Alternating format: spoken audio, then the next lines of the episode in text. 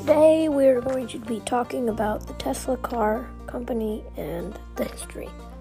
Thank you, and listen to it, please.